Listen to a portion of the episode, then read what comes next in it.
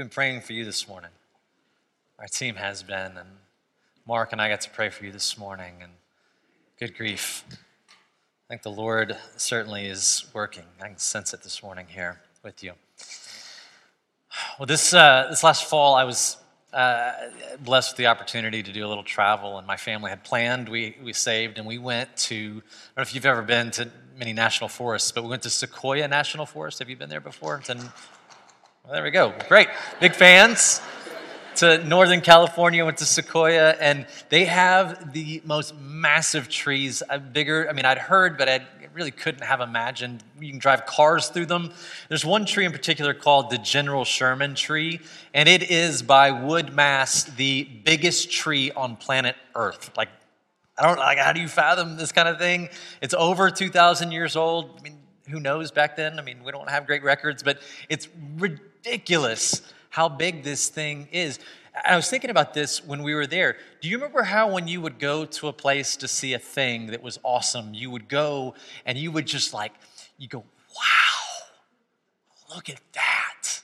You know, we're having this moment. Like, but today, when you go to a place and you see a thing, you look at it and you go, wow, I should take a picture of myself. And then you do, you, you, you get your phone out, and then you're like looking at you, and you're in the center, and you fill the frame, and then there's this little tree in the background, and you go, How amazing is this picture of me? you know? And, and I, I was thinking about that and how even 15 or 20 years ago, if I was always taking selfies, pictures of myself, and saying, everybody, you got to see these pictures of me here and me there, and me at lunch, and me at coffee, me with my friend, me on vacation, me at my house because I was just bored, how you would go, What is wrong with this guy? Like, he is such a jerk and he's so full of himself. And you probably use the word narcissist He's a narcissist. But now you just say it's social media and it's, it's Facebook and it's Instagram and it's TikTok and it's just normal. We don't even think about it. We create these spaces where we, it's all about us. We fill it with our ideas and our opinions and the things that I like and pictures of me looking my very best. And it, no one thinks twice about it at all. And it made me think about this in 2 Timothy 3. Listen to this. It says, In the last days, people will be lovers of selfies. I mean, of self. People will be lovers of self. And it's, it's amazing. It's talking about not just out there in the world, it's talking about in the church. In the last days, we will become consumed with ourselves. The church, church people, it's going to get really bad in the last days because we're going to walk around and even come into this place consumed with ourselves. And I would be willing to bet that 90% of us did that this morning. We came in thinking about ourselves. So we got up and it was cold, and we're like, How do I feel? Do I want to go? When I get there, I hope the food that they have is good today. Where did they get the tacos from? I don't like Taco Cabana. We, they should have gotten it from somewhere else. Where am I going to sit? Who will I sit with? We share leadership a lot, and you go, Well, who's leading worship today? Will they do songs that I like? Will they be in my key? Will I be able to sing them? And who's teaching today? Will he bring a message that I enjoy? Me! And we think about it. I, I realize this the most miserable people I know are people who can't get out of selfie mode. I've learned that about myself, and I've learned it as I've watched people and done ministry over the years. The people who are the most miserable are the people who are stuck and cannot get out of selfie mode. And we, we would never call it being narcissists because that seems extreme and harsh and awful. So we just say, well, I have preferences. You know, I like things a certain way. I prefer things this way, and I don't prefer things that way. And then if we want to be cute about it, we say we have these little pets that I bring along with me. They're my pet peeves. And they're not dangerous, they're not going to take you out, but they're a little annoying, and they're my, my pet peeves. And, and really, the problem is that, is that no one, when we're always thinking about me, no one can get out of, out of the, the, the, the vision of everything that I do and everyone that I see matters as much as they matter to me. And no one can live up to your standard. Do you realize that? When you think that way? Jesus Christ himself could show up. It could be the second coming, and we would all look up in the sky, and some of you would go, I thought he'd be a little taller. And I saw pictures. I thought he had blue eyes and like flowing hair. I don't. And he'd start preaching, and you'd be like, ah, you know, that's a little long winded, Jesus, don't you think? Because this guy can do it in 10 minutes. I, surely, master teacher. And a choir of angels would come along, and you'd go, I don't really like that song. It's kind of an old one. And we don't do those songs in our church, choir of angels. And nothing would live up to our standards ever because we're always thinking about me and what I, I prefer. I found this. There's this little button on your phone. I don't know if yours has this. Mine, it's in the bottom right corner when you're in the phone app. It's pretty amazing. Right here, I press it, and it's no longer facing me. It's not in, it turns selfie mode off. And the really cool thing about it is I can't simultaneously be in the picture and see myself. I, you may have it, bottom right corner. Take a look next time you're on, you're on your phone, and you literally cannot see yourself anymore when you press that button. And I do think that that is, is one of the secrets to experiencing real joy in this life. And the joy of Christ being unlocked in your life. The joy of living life in Christ comes when you take your, your vision off of yourself and you get out of selfie mode for a moment and you look up to someone better than yourself, to Jesus. And your eyes go up upon him and you go, wow, would you look at him? and you look at people, the people He's placed in your life, and the church that He's placed you in, and you look at them and you see people. You don't judge them, but you see them and you know them and you're known by them. Something changes. And there is joy and satisfaction in getting out of selfie mode. And this morning, I want to talk about that. It's counterintuitive, but, the very best thing that you could do for yourself if you want to take care of you is to get yourself out of selfie mode is to quit thinking about you, but to be fully present with God and be fully present with the people in your life and the church that He's placed you in. And we're going to be in the book of James this morning. It, talks about, in James 2, about favoritism. And it's what we're talking about this morning. We're coming back into culture codes. Today we're talking about presence is greater than preference. And he talks about favoritism and how by always thinking about what I like and, and what I prefer, we can lead ourselves into sin and into a selfie, can become a selfish life, and it can hurt people and it can hurt yourself and it can undermine your faith and your faithfulness in every way. So, James chapter 2 in your Bible, if you found it, here's the context. James was the first, earliest uh, book written in the New Testament around 48, 49 AD. He was writing to a, a, church that's scattered because of persecution and difficult days. They're a church that wasn't in strength in culture, but was kind of on their back foot. Uh, the world didn't appreciate their values, didn't see things the way they saw things. They felt weakened in their culture, and James is writing to encourage them and he's writing to call them up. It's a book of culture codes, James is. And so it really fits really nicely in the middle of our series.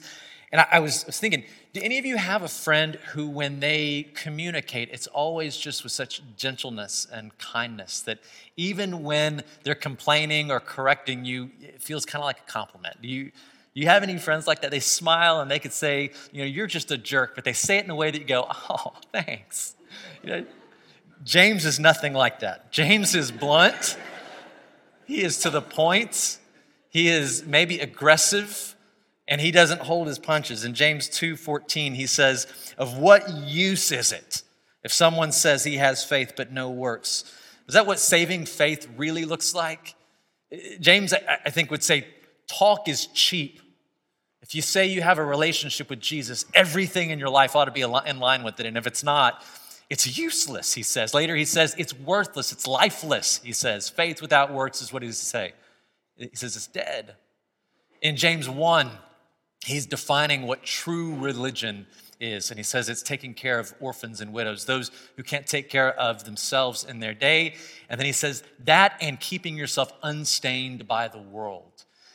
What that means is that the way you view life and people and your days and your moments and the opportunities of your days, the way you value people and all of the days of your life is in line with how God sees things. While the world is bombarding you with a different value system and the world is constantly telling you this is what life is about and what's important, this is who's important, how important they are, and who's not important and what's not of value, you're unstained by it. That doesn't affect you. You continue to seek to live your life and to see people and to see every day and every moment of your life in the way that God sees things. That's being unstained by the world. And what we'll see is one of the ways that we can be stained by the world is what happens in James chapter 2, starting in verse 1. Let me read that to you. It says, My brethren, don't hold your faith in our glorious Lord Jesus Christ with an attitude of personal favoritism for if a man comes into your assembly with a gold ring and dressed in fine clothes, and there also comes in a poor man in dirty clothes, and you pay special attention to the one who's wearing the fine clothes and say, Here, you sit here in the good place, and you say to the poor man, uh, You stand over there, or sit down by my footstool. Have you not made distinctions among yourselves and become judges with evil motives? Here it says, Don't show personal favoritism. And favoritism means to be a respecter of persons. It means that you don't look at people and begin to assign value on people and treat people differently based on the way that you see and value them. Favoritism looks out and says, Who's there? And what do they do for me? What do they bring to my life before you decide how you will act and treat people? And James is describing this kind of discrimination where you, you don't value certain people and you push them aside, maybe because you don't like them or prefer them. They're not like you, they're different than you in the way they think or they act. Maybe you don't like their behavior or their manners, or maybe you don't understand them, or maybe you don't agree with them, or, or maybe they don't measure up to you, or maybe you're afraid of them. I don't know. Or maybe you, you show other people greater value because they have something that you go, I want what they've got, and so I'm going to treat them with greater honor, right? And he says, if you do this, this is, is simply evil. And, and he describes a hypothetical situation, and it's in the church. In the church, there may be some people that when a rich guy walks in, a guy who has power walks in the room, everyone starts going, oh, oh look, he's here. He or she, let's make special preparations for him. And they give him careful and special attention. But when someone comes in who isn't that, who doesn't have anything to offer, who in this situation, he comes in with dirty clothes, maybe stinky clothes. You go, ah, you need to be over in this place. Or he says, you can sit down by my footstool. And the word footstool implies that maybe this person is even like a footstool to you relationally, like a conquering uh, warrior or a conquering king would place his foot upon the conquered. Rather than kill them, they put his foot on their neck and show, I have dominance over you?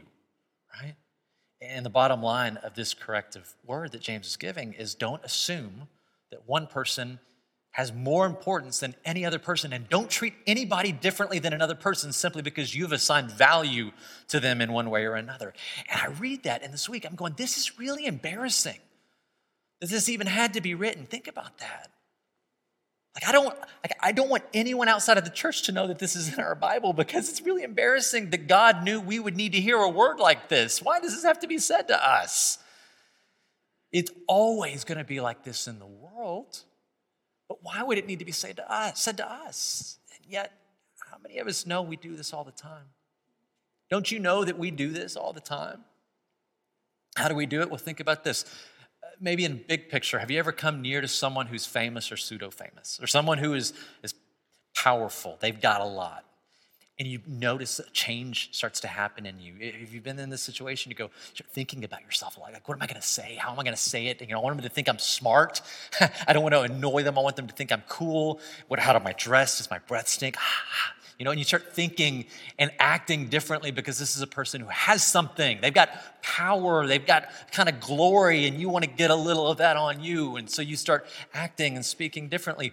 But there are other people who you would avoid at all costs. You see them coming and you like avoid their eyes. You go, oh, I don't want them to notice me because I don't want them to know that I notice them because I don't want to engage with them at all. And we do it even here, right? Right? Because you walked in one time and you saw some guy and you go, uh, I'm going to go way around that, down that hall by the kids' ministry. I don't have kids to drop off, but I'm going that way because I don't want to run in to have to talk to this guy or this girl. I'm going to go the long way around and maybe I can come around the back side and they won't see me and then I'll sneak over to this side and we'll never have to cross paths. You do that. And I've done that and I'm not giving any names. They're not here today, actually. It's, you know, it's not any of you. I've never done that. We do this, don't we?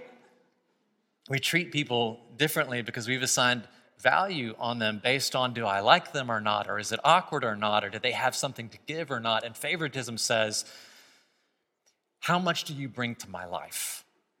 Because that, that determines how I'm going to engage or participate with you and how I'm going to treat you. And the world will always be like this. The world's always going to treat some people with special attention because they have whatever the world values money or power or charisma or education or whatever. They're fun to be around, and the world will always pay them special attention while stepping on or shunning or avoiding or ignoring other people. But it can never be that way with us.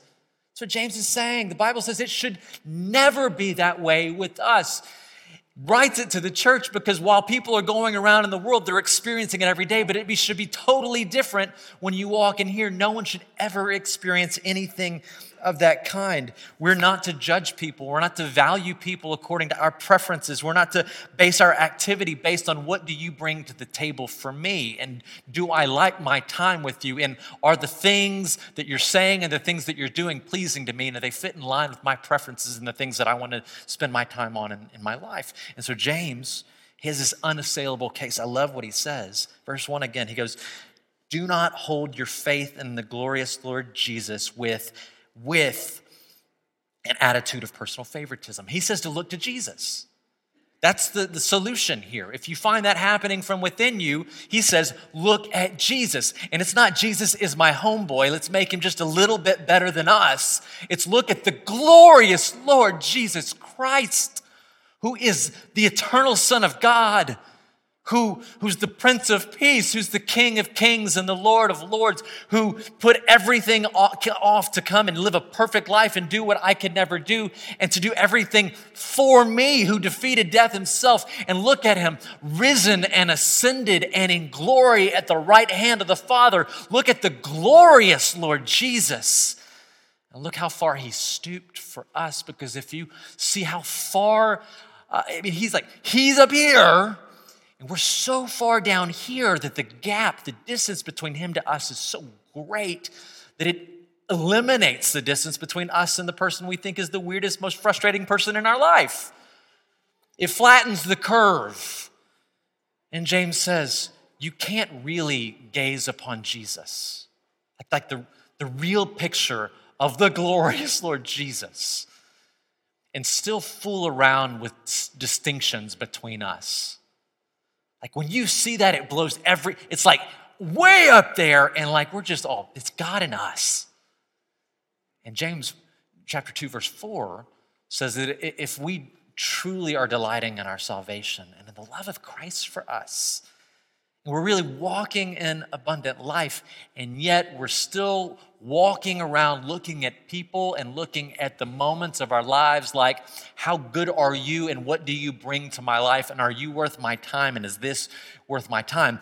He says we become judges with evil motives.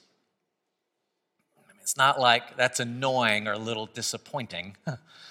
we become judges with evil motives.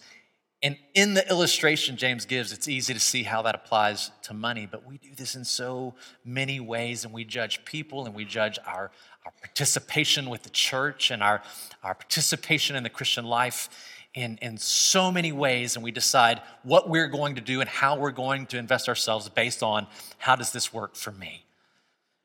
How do we do this? Well, I mean, I really begin to survey this in the life of the church, in my own life, in the way I see it take place. And I know that there is a tendency in us to overlook bad behavior in people that we like. You know what I'm talking about? They're people that are fun and funny, they're charismatic, or they give me something that I really enjoy. Well, you know, they get some things we know it's a little off, but we'll just overlook that. That's why we've got a lot of big church pastors and small church pastors who are failing out morally because their churches and their accountability have said, well, they're so dynamic and they're so great and they do so much for us. I know they've got a drinking problem, but eh, it's okay. They're so good when they preach. We overlook bad behavior in people we like while at the same time we really criticize and come at people we don't like. you know? We're harping on this guy because he annoys the snot out of us. So we just, every time he bothers us, we talk about it. But this guy, he's so much fun, so we just overlook it. We do it this way we're supportive of what the church is doing if it fits our idea of how things should be done, but we check out if it's not in line with what we want done. Yeah? I thought about this one a lot, and I was not going to say it, and I was going to say it, and I was not going to say it, and I was going to say it, and then I'm, we're just going to say it. I look, say it, okay? I'm to say it. So I looked at the attendance records while I was away on sabbatical for our church on Sundays, and uh, almost every Sunday that I was away on sabbatical, we were around 50 to 75 people less in attendance on Sundays. And I wasn't here so I don't know what was going on in people's lives or in the church. I was on sabbatical, I was not here. But it stood out to me because before and immediately after, we went back to our normal attendance numbers. I don't know. But there it stands. And we do shared leadership. We love shared leadership, it's a value in our church. I love that we have multiple people leading worship and multiple people preaching. We share it with our pastors, and I love that we, we do that. I love that we have lots of people serving in our kids' ministry and they, they rotate. But, but do you ever find yourself going, Well, I wonder who's going to be with my kids today? Do I like them or not? Who do I like better? You know, who's, who's going to be leading music? Will they do the songs that I like? Are they, are they the ones that I enjoy singing? Do they usually pick the songs that I like or do they don't? And who's preaching? You know, is it going to be the one that I like or the thing that I like? And we do this. We think about this a lot. It happens in life group participation. Don't tell me it doesn't. Most of our church are in life groups, and you all know what the biggest issue with life groups are right now. It's consistency.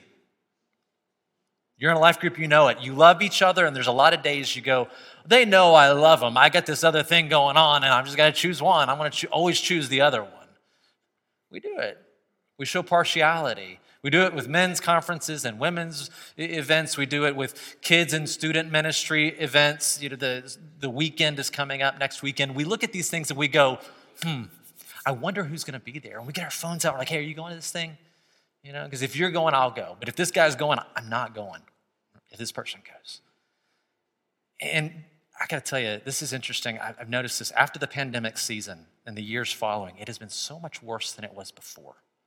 I don't know if you've noticed this in the rest of your life. The pandemic season was weird. We were just like, like in the pressure cooker of all the things. I'm not talking about any one thing, but all the things that were a part of 2020. And during that season, is it not true that every one of us was assigned the task of making our own decisions for our own life? What are you going to do in terms of health, in terms of finance, in terms of attendance in school and work and church and all of these things. What are you and your house going to do? And we got really, really good at it. If personal autonomy was a muscle, like it was exercised every day, and we got so good at it that when we came back into life and back into church, we brought those habits with us. And it has been not just in, in our church, but in the church a massive response or reaction to that pandemic year, the age of personal autonomy has soared, and we're so good at the selfie muscle. We're so good at the preference muscle. I will be present if it fits my preference. I was thinking about this. If you were here last week, um, we were looking at Philippians and we, we ended, and it was a little cheesy. It's an acronym, but we talked about how in Philippians, it's a book all about joy and about how to have joy in all circumstances. And when it's about humility, it's about joy. When it's about suffering, it's about joy. And I said it's an acronym. It always throughout Philippians is about looking at Christ first, at others second, and yourself last. Jesus, others, yourself. Joy. And it's cheesy. And yet, I tell you, it is the secret to experiencing joy is to look at people and life in that order. It's the same thing here in James chapter 2.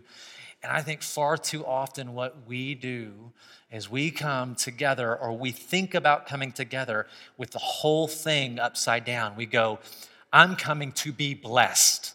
I've come here for me. And I hope there are people here that I like. And God is good. Amen. Our whole reason for gathering is to bless the Lord. Oh, my soul. And all that is within me, bless his holy name. That's the cry of my heart. We come first to bless the Lord, not to get blessed. We don't even come second to bless ourselves. We come to bless others. Don't neglect coming together, Hebrews 10 says, as is the habit of some. But all the more as the day draws near, come together so that we might encourage one another and stir one another up to love and good deeds.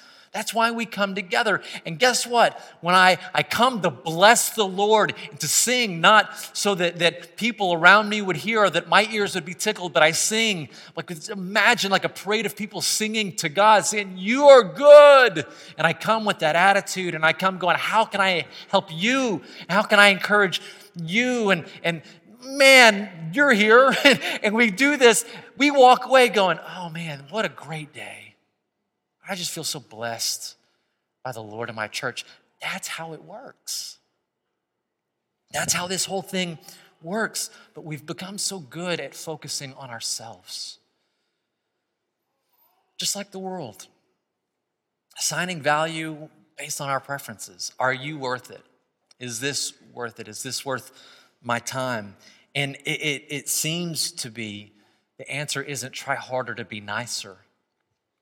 It's not try harder to be better and to not do that, right? The answer is we look at Jesus. That's what James says.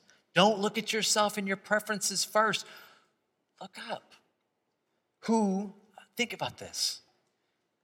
Jesus, being God, could have decided, this is how I will save people. He could have opened a gateway from heaven like a door in the sky and looked down and said, Everyone, look up.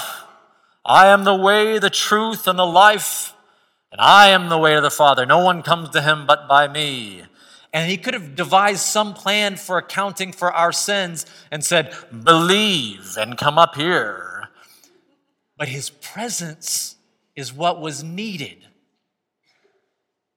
I assume, I imagine his preference would have been to never leave heaven, where he had only experienced love and glory and peace and perfection. I would imagine it would not have been his preference to be subjected to limitations of a body and to be ridiculed and to be shunned and to be doubted and to be beaten and to be killed, to leave glory and to experience shame. I would imagine it would have been preferable to remain in heaven but his love for us and our great need demanded his presence. And so he put presence over preference. It was the greater need. And he came to us. And that's why Christianity is at its core an in the flesh faith. It's why we can't call it in. Because the originating purpose of who we are is based upon Jesus coming to be in the flesh with us, being present with us. And James says, Look, if you're going around showing partiality like the rest of the world, the answer, one, you're being an evil judge, but the answer to that is to look up at our glorious Lord Jesus. And I want to share with you really quickly four stories about Jesus. It could be 40.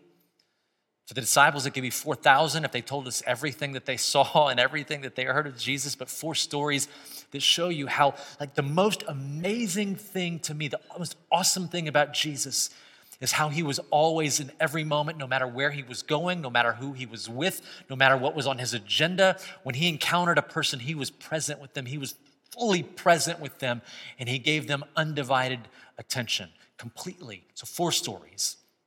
The first one is Jesus and blind Bartimaeus. Do you remember this story? Call him Blind Bart. Jesus and, and blind Bart. Jesus is coming to Jericho in, in Luke 18, and a crowd of people swelled around him. He has his disciples, he has other followers, he has other people who are fans, and they're coming through. And blind Bartimaeus is a beggar on the side of the road. He's poor, he's dirty, he depends on others for everything. He has nothing to offer to anyone in society. And he hears the chaos and he calls out, What's going on, guys? And the crowd says, It's Jesus of Nazareth. He's coming through. And he says, Son of David, have mercy on me. Right? And they're all saying, Be quiet, be quiet. Jesus is too important. He didn't have time for you. This is Jesus. And it says the people who were in the lead began to tell him sternly, Stop it and be quiet. And Jesus says, You guys cut it out. Bring him to me. And so they bring beggar blind Bart over to Jesus. And Jesus says, What is it that you want? He says, Oh, just that you would heal me. And Jesus heals him. He looks at him, he listens to him. He stops all other things. It doesn't matter where he was going. It doesn't matter what his people were saying. Ah, he's not important. And they're trying to, it tells them sternly, you be quiet. You're not important enough for Jesus. And Jesus goes, You're important enough for my full attention in this moment. The next story, and right after this one, is Jesus and Zacchaeus. You remember Jesus and Zacchaeus? Zacchaeus was a person of power and privilege, he was wealthy. He was also corrupt. He was also a wee little man. A wee little man was he. He climbed up into the sycamore tree for the Lord he wished to see. Remember the song? So he's up there, and he is a man of, of great wealth and power. And he's also very hated because he's very corrupt. He's a scandal to society. And Jesus walks up to Zacchaeus and he looks at him and he says, I must spend time with you today. And it leads to a total transformation of Zacchaeus' life. People, he's a scandal to other people. To Jesus, he deserved his full attention in that moment. I'll give you another story. This is a story that, that I love. Jesus is teaching, he's discussing doctrine, he's discussing prayer. It's the story of Jesus and the children. While he's talking about important things with important people, some people began bringing their babies and young children to Jesus just that they would be close to him, that he might, he might hold them or touch them for just a moment. And the disciples who had been walking with Jesus and heard everything Jesus had said, they had seen his character on display. They said, Stop that. Jesus is too important for children's ministry. Like, he can't be a kids' ministry volunteer because he knows things and has talent and skills. He can't do that. And Jesus says, Guys, you got it all wrong. Bring the children to me. In fact, he takes this moment to open everyone's eyes. He goes, For it's people like this who belong to the kingdom of God. Those who come not bringing anything and not trying to buy anything, but who just want to be near me. Those are my people, and to them belongs the kingdom of God. I'll give you one more story. Jesus and the hemorrhaging woman this woman had a condition that she had been bleeding for years and years and years, and he's coming through, and it's a massive crowd of people. And she comes close to Jesus, and it says that she comes up and she touches just the hem of his cloak, and she was healed just by coming that close to him and having faith that if I could be near Jesus, everything in my life might change. And when it happened, Jesus looks out and he goes, Who touched me? And, people are like, Not me. I didn't, I didn't touch you. It wasn't me. And Peter goes, well, how on earth would we ever know who touched you, Jesus? There's a massive crowd of people. And I love this line. It says that the woman says that she, she saw that she had gone, she had uh, not gone unnoticed. Jesus noticed her, something she never would have expected in that moment. And Jesus turned upon her and he looked at her, full attention. And he said, Daughter, your faith has made you well. Right? Love this. The most striking thing about Jesus is it doesn't matter who you are or what you have. It doesn't matter what you bring to the table. It doesn't matter what he's doing or where he's going or what's on his agenda. He is fully present in the moment. He's all in in the moment. And I, I, I give you those four stories because you've got a, a poor, blind beggar who was an annoyance to those who were in the lead walking with Jesus. You, have got Zacchaeus, who was powerful and wealthy and a scandal in society. You've got the children who were a nuisance and beneath the attention of Jesus, and you've got this woman with a condition that will leave her shunned by somebody in such a massive crowd, probably unnoticed by all. And that's why she felt safe enough to come up and touch the hem of his cloak, but she couldn't go unnoticed when Jesus was there with her because he was all in and he was fully present. And the amazing thing that I think about is how the next story could be you or me. The next story is Jesus and Kevin, or Jesus and Patty, or Jesus and Jessica, Jesus and Phil. Like, we're no different or no better than any of those four stories. Like, that's just us. And isn't it, isn't it amazing in the middle of our crazy, chaotic lives? The glorious Lord Jesus of James 2, verse 1, gave his full and undivided attention to the needs of your soul and mine. That's the thing that shakes you out of walking around with personal favoritism and having preferences. And the sad truth about many churches is that we're just not like this, that our preferences often get in the way of our being fully present with the Lord and with each other. And the irony is that I think that's what leaves so many of us with spiritual boredom. And that's something that I see that is an epidemic in the church throughout our country. And I see it at times in our church as well spiritual boredom and distraction. I know Jesus, I've got salvation, and, and there's no life or light to me. I'm just kind of, well. And I think it's because we don't know how to turn off selfie mode. It's never uplifting to look at yourself. Did you realize that? You look in the mirror in the morning. How many of you look in the mirror and go, whoopee? like, it brings no light and life to me to ever stare and gaze upon myself. The more I dwell upon myself, the more depressed I feel. So James says, My brethren, do not hold your faith in our glorious Lord Jesus Christ with an attitude of personal favoritism. Be all in with the glorious Lord Jesus at all times. Live the way he lived, love the way he loved, serve the way he served. Be fully present with him. Be fully present with the people he's put in your life. Be fully present with the church he's placed you in. And if we could learn to be fully present in that way, don't you realize how it would satisfy so many of the distractions and so many of the problems and the troubles that we have, and how it would bring such joy and such light into a body, into a church? It would, it would stir up up our affections, it would stir up faith and good works. And my goodness, it would bear such beautiful fruit that we would all get to enjoy and praise the Lord for. If we could love presence over our own preferences. And the question I want to leave you with is this Are you willing? I mean, are you truly willing today to set aside your personal preferences? To be fully present, fully committed to what the Lord is seeking to do in your life, not just in your life, but in the lives of the people He's placed in front of you? Are you, are you willing to set aside your agenda as Jesus did, your preferences?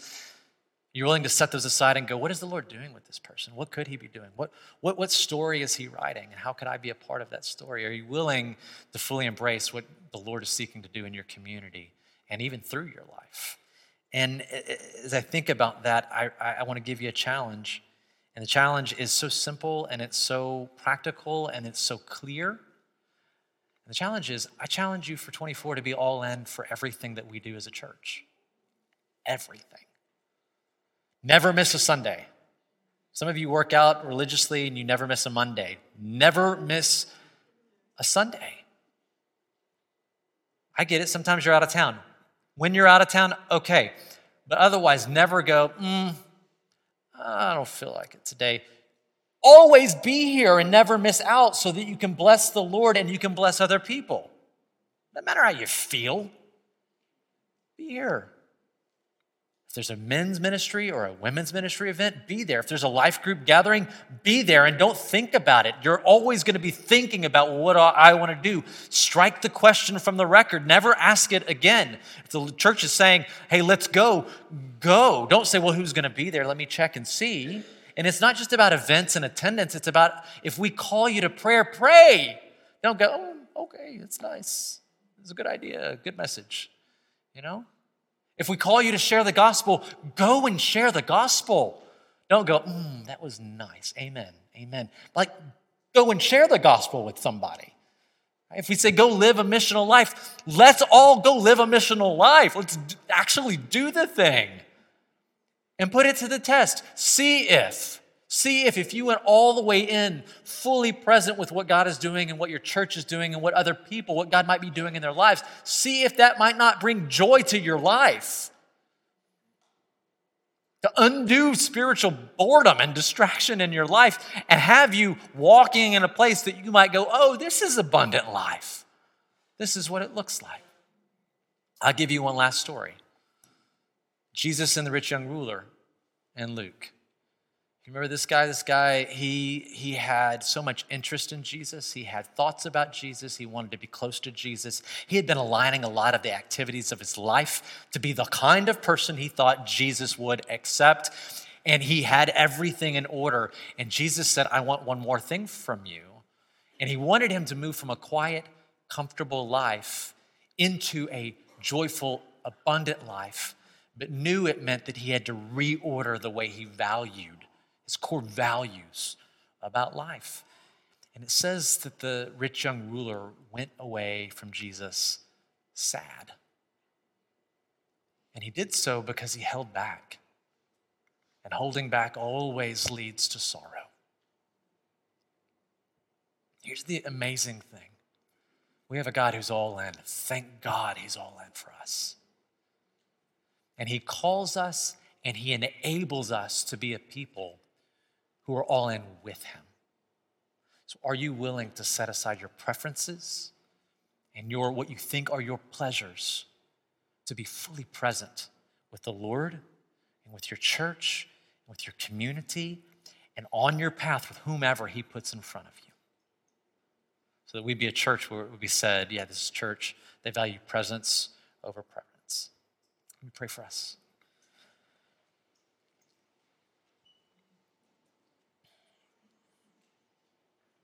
Lord, it's really easy for us to get our wires crossed and our values inverted. And it's because, in some ways, it's because we're just bombarded every day. It's, it is spiritual warfare that we face every day.